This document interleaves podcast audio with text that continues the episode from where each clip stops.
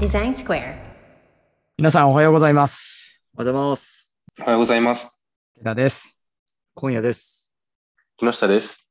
えー、3回目、ゆうご。3回目になりますけど、前回までは、あー中村優吾さんはどんな人かっていうところを、ちょっとこう、わーっと、僕らのね、あの、昔の話も含めて話してきましたけど、今回は中村ゆうゆうごご。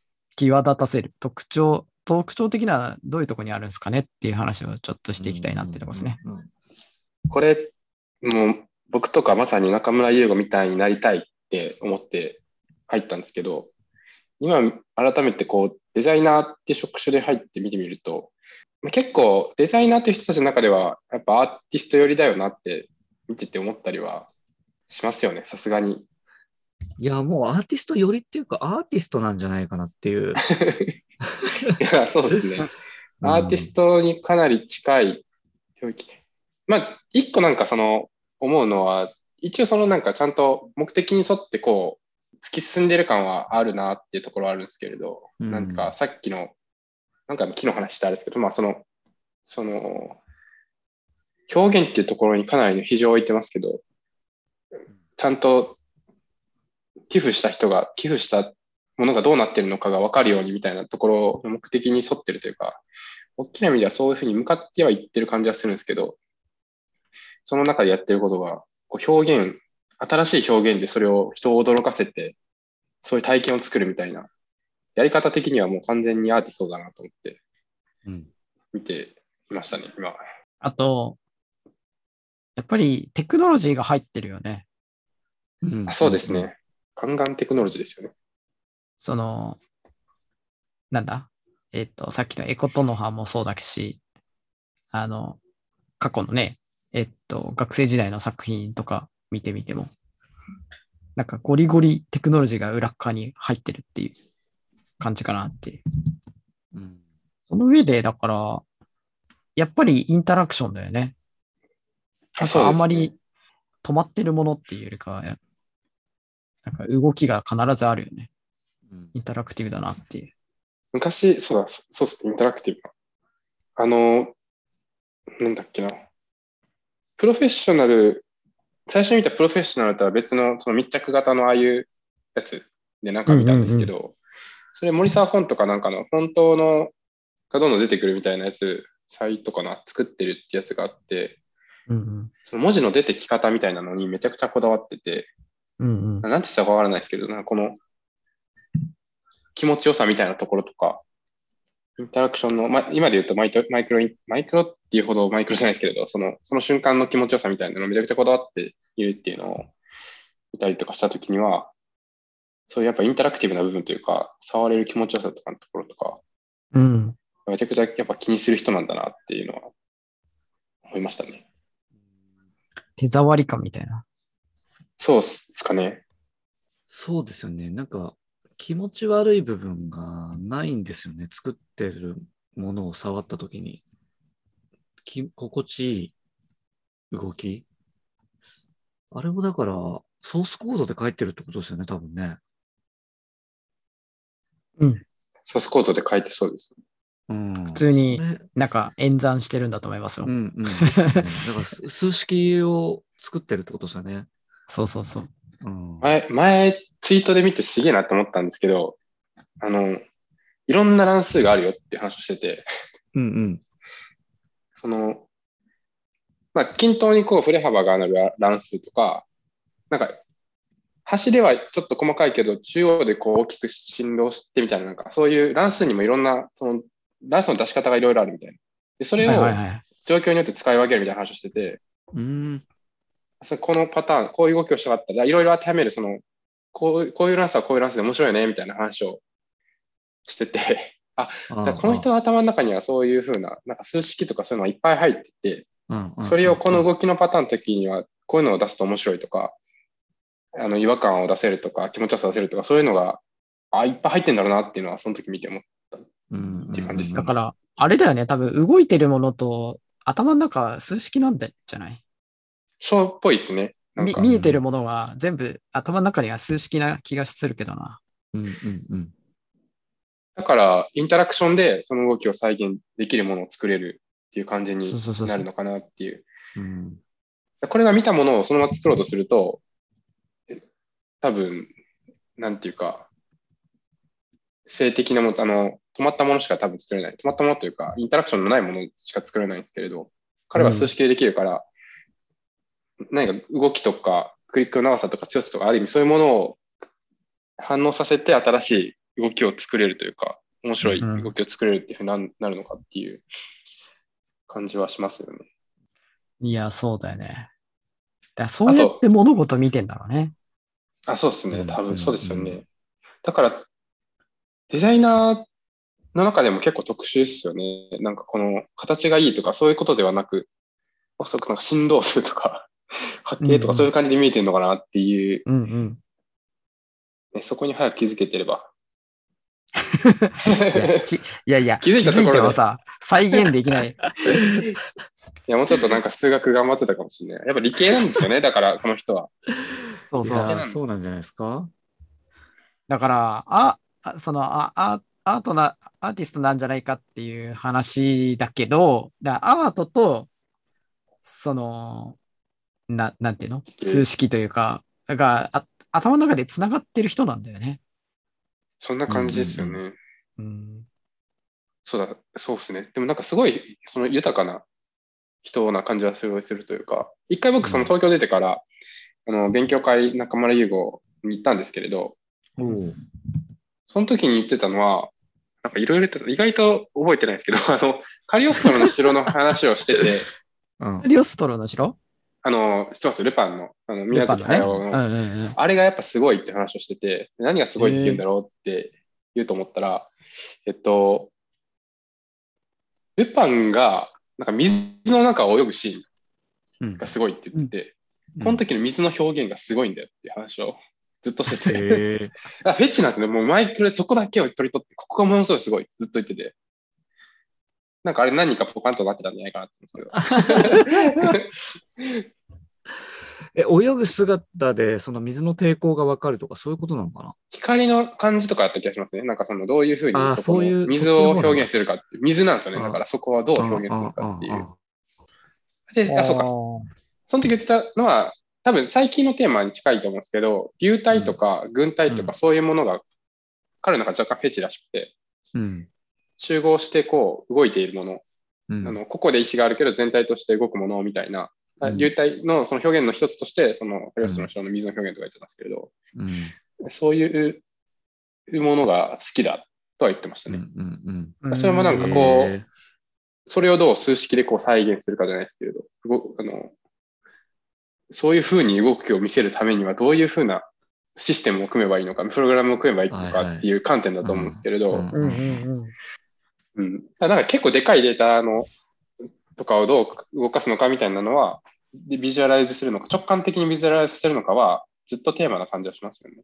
うん中村優吾の。ね今の時代ともだから合ってる、合ってんじゃないですかね。ビッグデータ的な話で言うと。あれ、そう、今見てるあの、ヒューマニティっていう、あの、な何年か前からずっとこの、言ってるんですけれど、これもなんか別に案件の仕事じゃなくて、うん。中村優吾が勝手に作ってるんですよね。で、人間がこうたくさん歩いてるのを物理演算で動かすんですけど、一定のルールに沿って、うんその、まあ、雪崩で倒れるみたいな動きをするんですけれど、その、そういうものを使ってなんかゲームを作れないかみたいな話を、なんか4、5年前にやってて、うん。結局、このプロジェクトどうなったのか めちゃくちゃ俺気になってるんですけど、ゲームとして出るのってめちゃくちゃやってみたいし、でも、何も音沙汰のないまま消えていっているという。そうだね。こうワワークスのサイト見ると、カビングイン2018うんそうそうねになっててえ、もう2021だけどな。中村優子さん、これはどうなってるんだろう。で、ちょっとこう思ってたりします。でもあ、あれですよね。やっぱなんかアーティストだなってやっぱり思うのは、その、ビジネスに寄りすぎてないところあるじゃないですか。そうですね。うんうんうん。だからなんか、仕事を頼まれるのも、えっと、中村優吾というアーティストに、かっ。こいいものをお願いするっていう感じなのかなと思ってて、中村優子しかできないことを頼みに来るって感じですよね。そうそうそうそう。だからなんか自分からそのビジネスを取りに行くっていう感じではないのかなって勝手に思ってるんですけど。いや、そうですね。確かに。そんな感じはします。一般的なデザイナーのイメージとやっぱ違うなっていう。だから僕は、最初、中村優子好きで入ってデザイナーって職種やって、何かまあちょっとこう、しょ仕事ってことでガーってやった後に、ふと中村優子を見返したときに、あ、なんか思ってた感じとはちょっと違う感じになったなって自分自身がうん思ったことはありましたね。こういうふうになりたかった。な今のはどうとか、今のは楽しいんですけれど、うんなんかちょっと違う感じになったなって思ったり。りはしますね。なんか、なんか、深津さん、プロフェッショナル見ると深津さんが出てくるじゃないですか。あ、そうなんです。俺、それ、なんか認識できてないんですよね。そうなんですよ。あの、中村優吾さんと一緒に働いてた時の深津さんが映像で出てくるんですよ。プロフェッショナルで。えー出てきて、今なんか二人を見比べると全然違う道を行ってるから、そうですね。そうそうそう。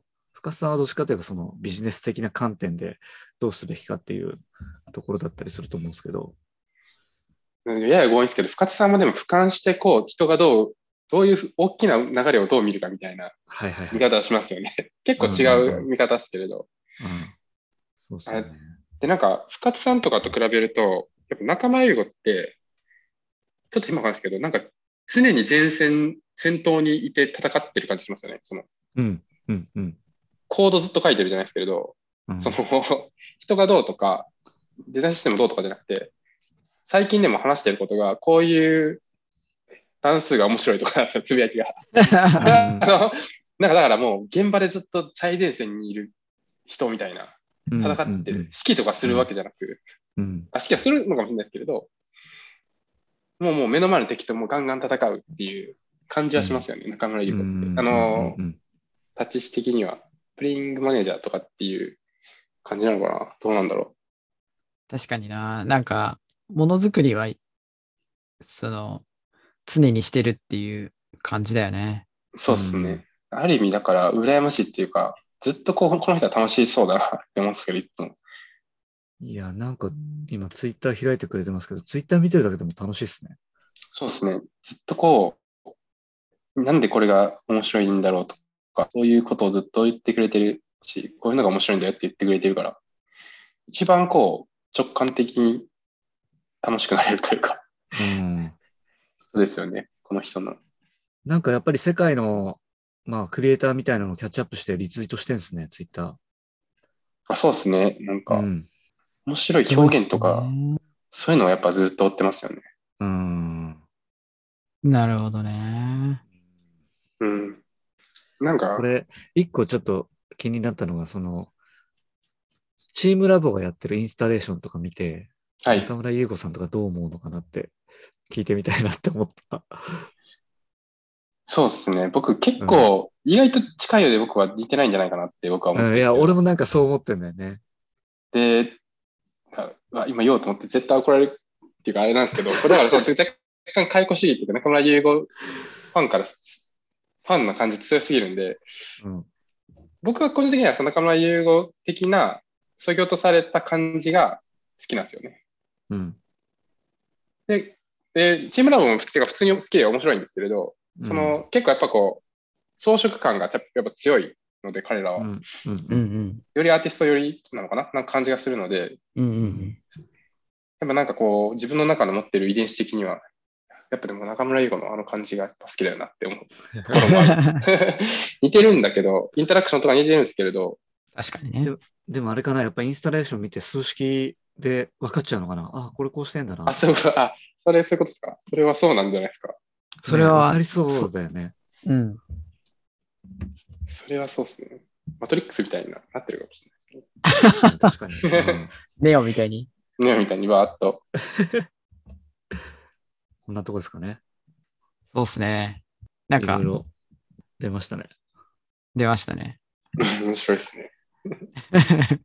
まあまあ、あれですね。やっぱり、出が、えっと、理系っていうのもあって、うん。なんか頭の中はそれでなってるけど、表現の部分ではかなりアーティスト寄りというか、なんかそれがこううまく接続されてる方っていう感じですね。そうっすね。これ、キノピ、一言で言うと何ですか？中村優子さんを一言で。超無茶ぶりだけど。こういう時にな、キングダムとか読んどきゃよかったなって思うんですよね。じゃない？えっと、なんとかななんとかっていう表現すると。うんなんとかな、なんとか。わかんない。そのままですけど、先頭を走るアーティスト。まあそうですよね。常に先頭を走るテクノロジーアーティスト、デジタルアーティストみたいな。確かにデジタルアーティストっていうのはいいですね。なんか。うん先頭を走るデジタルアーティスト。ユーゴップさんは1970年生まれ。16歳上ですね、僕。51、51ですね。11。11。おじさんですね、さすがに。10代に突入したんだ。うんなるほど。まあでも、それでもまだまだ、まあ、前線で何かを作り続けてるっていう、うん、うん。ちょっと50代でもいろんなな、ちょっと見たいっすよね、作品。いやー、見たいはいでですね。すね。まあ、作品って言ってる時点でアーティそうストですね。そうと定義なんだよしてるよね。な。そうなんだよな。そうですね。確かにな。はい。じゃあ、ちょっと今日は、今回はこんな感じで。はい。はい。では、皆さん、さようなら。さよなら。さよなら。